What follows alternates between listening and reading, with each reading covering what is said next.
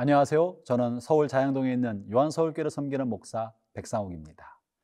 욥기의 고난과 욥과 친구들과의 반복적이고 지루한 논쟁으로 욥기를 묵상하는데 지루하고 힘들진 않았는지 모르겠습니다. 그러나 오늘은 토요일입니다. 싱그럽고 밝은 토요일 아침 활기찬 마음으로 말씀과 함께 출발하기를 바랍니다. 오늘 주신 하나님의 말씀은 욥기서 23장 1절부터 17절까지의 말씀입니다. 욥기 23장 1절에서 17절 말씀입니다. 욥이 대답하여 이르되 오늘도 내게 반항하는 마음과 근심이 있나니 내가 받는 재앙이 탄식보다 무거움이라 내가 어찌하면 하나님을 발견하고 그의 처소에 나아가랴 어찌하면 그 앞에서 내가 호소하며 변론할 말을 내 입에 채우고 내게 대답하시는 말씀을 내가 알며 내게 이르시는 것을 내가 깨달으랴. 그가 큰 권능을 가지시고 나와 더불어 다투시겠느냐? 아니로다. 도리어 내 말을 들으시리라. 거기서는 정직한 자가 그와 변론할 수 있은즉 내가 심판자에게서 영원히 벗어나리라. 그런데 내가 앞으로 가도 그가 아니 계시고 뒤로 가도 보이지 아니하며 그가 왼쪽에서 일하시나 내가 만날 수 없고 그가 오른쪽으로 돌이키시나 배울 수 없구나. 그러나 내가 가는 길을 그가 아시나니 그가 나를 단련하신 후에는 내가 순금같이 되어 나오리라. 내 발이 그의 걸음을 바로 따랐으며 내가 그의 길을 지켜 치우치지 아니하였고 내가 그의 입술의 명령을 어기지 아니하고 정한 음식보다 그의 입의 말씀을 귀히 여겼도다. 그는 뜻이 일정하시니 누가 능히 돌이키랴. 그의 마음에 하고자 하시는 것이면 그것을 행하시나니 그런즉 내게 작정하신 것을 이루실 것이라. 이런 일이 그에게 많이 있느니라. 그러므로 내가 그 앞에서 떨며 지각을 얻어 그를 두려워하리라. 하나님이 나의 마음을 약하게 하시며 전능자가 나를 두렵게 하셨나니 이는 내가 두려워하는 것이 어둠 때문이나 흑암이 내 얼굴을 가렸기 때문이 아니로다. 고난을 당하는 사람, 이해할 수 없는 아픔의 환경에 던져진 사람, 아무리 아무리 생각해봐도 왜 나에게 이런 일이 벌어지는지 이해할 길이 없는 사람. 그래서 하나님 앞에 Why me? 왜 하나님 납니까? Why now? 왜 지금 나에게 이런 일이 벌어집니까? 이런 고뇌찬 고백을 하는 사람, 그런 분들은 어떻게 위기를 탈출할 수 있겠습니까? 오늘 본문에서 욥은 자신 안에 감춰 있는 진실한 신앙의 불꽃을 잘 표현하고 있는데 본문은요 매우 중요한 이야기를 해줍니다. 첫 번째로 욥은 하나님을 생각할 때 하나님은 우리에게 살아온 삶에 관한 행위를 심판하는 준엄한 심판자로서 알고 있습니다. 그러나 요비하는 하나님은 심판자 하나님을 뛰어넘어 우리의 연약함을 품고 안아주시는 좋으신 아버지로 욥은 하나님을 알고 있는 것입니다. 욥이 하나님을 좋으신 아버지, 어린아이의 투정과 땡깡과 또 응석을 받아주시는 좋으신 아버지로 알고 있는 이유는 뭘까요? 본문 1절과 2절에 표현되어 있습니다. 욥이 대답하여 이르되 오늘 또 내게 반항하는 마음과 근심이 있나니 내가 받는 재앙이 탄식보다 무거움이라. 욥은 하나님 앞에 자신 안에 있는 반항심을 고백하는 거예요. 하나님을 준엄한 하나님, 무서운 심판자로만 생각한다면 감히 하나님 앞에 불만과 원망, 반항심을 표현하는 것은 불신앙인 것처럼 여겨질 것입니다. 그러나 하나님은 나의 마음을 하시고 나는 하나님 앞에 그저 작은 어린아이에 지나지 않는다는 것을 아는 사람은 다시 말하면 하나님을 향한 친밀감을 가지고 있는 사람은 자신의 마음에 형언할 수 없는 고통을 하나님 앞에 호소하고 하소연하고 심지어 땡깡을 부리고 투정하며 반항할 수 있습니다. 우리의 고통을 하나님 앞에 하소연하고 있는 것이죠. 그렇기 때문에 하나님은 하나님의 자녀들이 정직한 기도, 솔직하게 자신의 마음을 아뢰는 기도를 듣고자 하시고 그런 기도에 귀를 기울이시는 것입니다. 오늘 욥은 자신 안에 있는 반항심, 하나님 향한 이 반항하는 마음을 있는 그대로 표현하고 있습니다. 제가 읽어보겠습니다. 5절까지 읽어보죠. 내가 어찌하면 하나님을 발견하고 그의 처소에 나아가랴.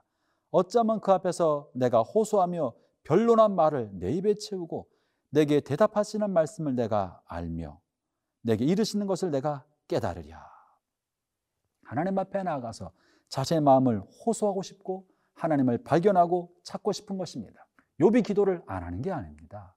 부르짖지 않는 것이 아닙니다. 호소하지 않는 것이 아니라 찾고 부르짖고 하나님 앞에 달려가도 하나님께서 찾아오지 않으시기 때문에 그 고통을 호소하고 있는 거예요. 8절에 그것이 이어집니다. 8절부터 9절까지를 읽어보겠습니다. 그런데 내가 앞으로 가도 그가 아니 계시고 뒤로 가도 보이지 아니하시며 그가 왼쪽에서 일하시나 내가 만날 수 없고 그가 오른쪽으로 돌이키나 배울 수 없구나. 형제자매 여러분, 때때로 우리가 힘들 때, 마음이 너무 고통스러울 때, 삶의 짐이 무거울 때, 주님 앞에 엎드려 기도하면 주님께서 바로 응답해 주시면 얼마나 좋겠습니까? 어떤 때는 하나님께서 우리 흐르는 눈물을 닦으시면서 속히 응답하시지만 어느 날은 3일을 금식하고 40일을 철회해도 하나님이 응답이 없는 것처럼 여겨질 때도 있습니다.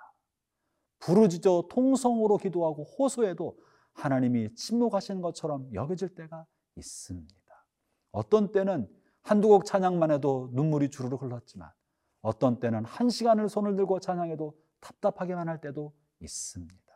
오늘 지금 욥은 하나님 앞에 얼굴을 구하고 하나님을 찾으나 하나님이 깊은 침묵 가운데 계시는 하나님의 침묵에 관한 고통을 호소하고 있습니다. 여러분이요 하나님이 침묵하시더라도 하나님 앞에 엎드려 기도하는 것을 잃어버리지 않기를 바랍니다. 오늘 욥이 보여주는 바는 바로 이것입니다. 하나님이 침묵하여도 내가 하나님 앞에 엎드리는 것이죠.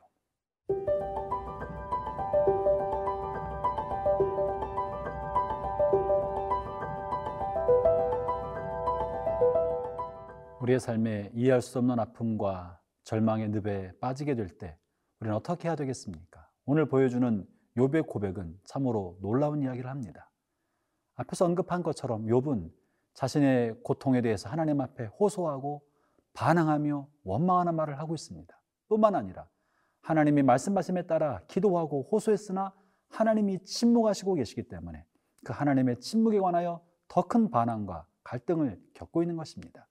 그럼에도 불구하고 욥은 어떤 삶을 택하였습니까? 그것이 11절과 12절에 있는 말씀인데요.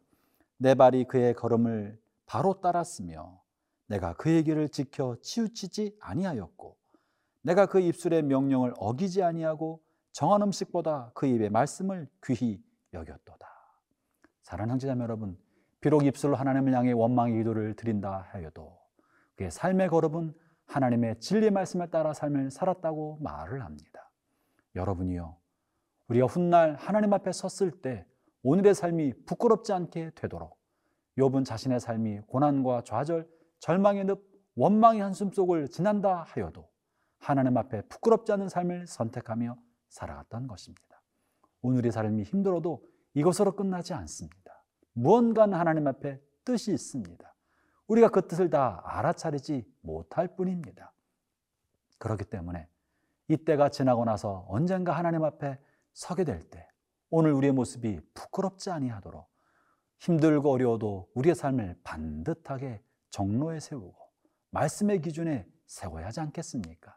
이것이 지금 욥이 고백하고 있는 내용이에요. 내가 하나님의 말씀의 뜻을 그 입술의 명령을 따라 살아갔다. 이것은 욥 자신이 갖고 있는 놀라운 신앙의 결단 때문에 나온 것입니다. 그것은 바로 하나님은 절대적인 주권자이시다.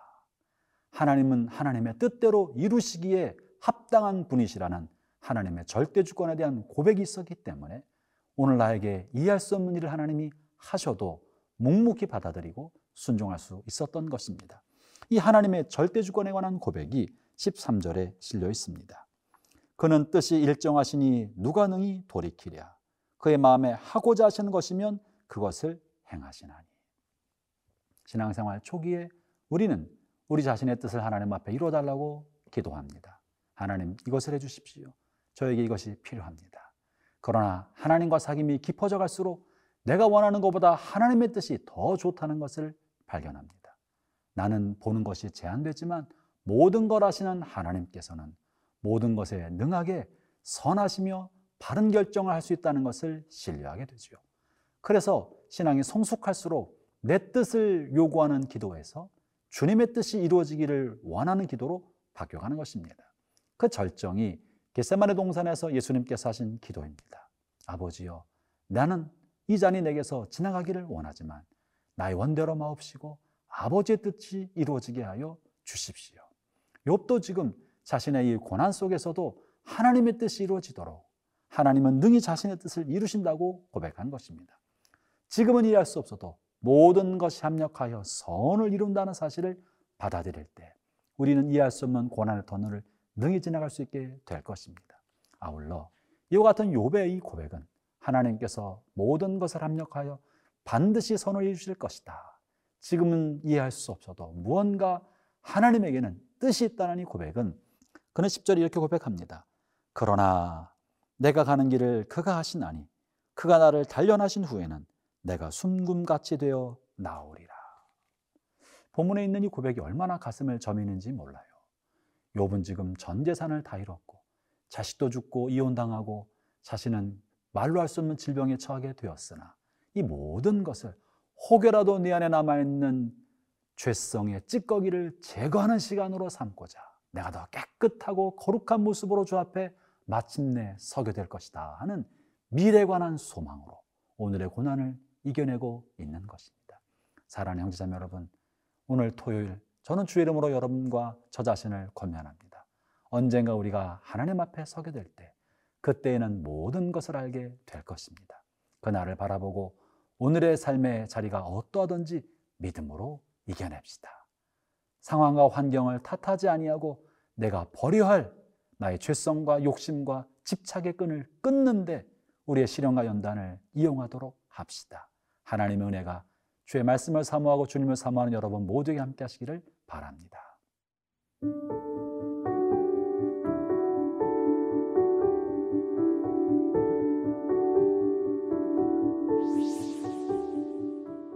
하나님 아버지 감사합니다.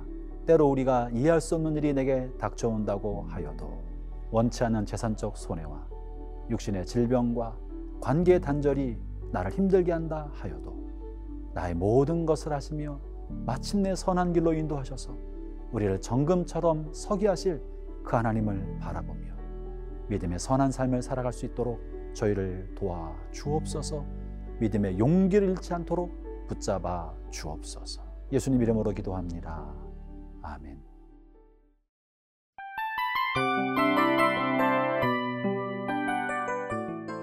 이 프로그램은 청취자 여러분의 소중한 후원으로 제작됩니다.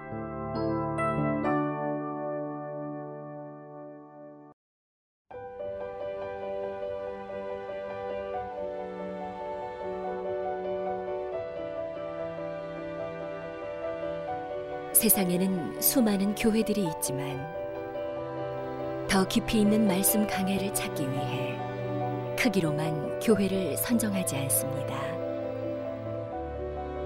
보다 좋은 영적 콘텐츠를 더 많이 나누기 위해 방송비를 받지 않습니다. 1년 365일 복음만 전하고 싶어서 우리는 광고를 하지 않습니다.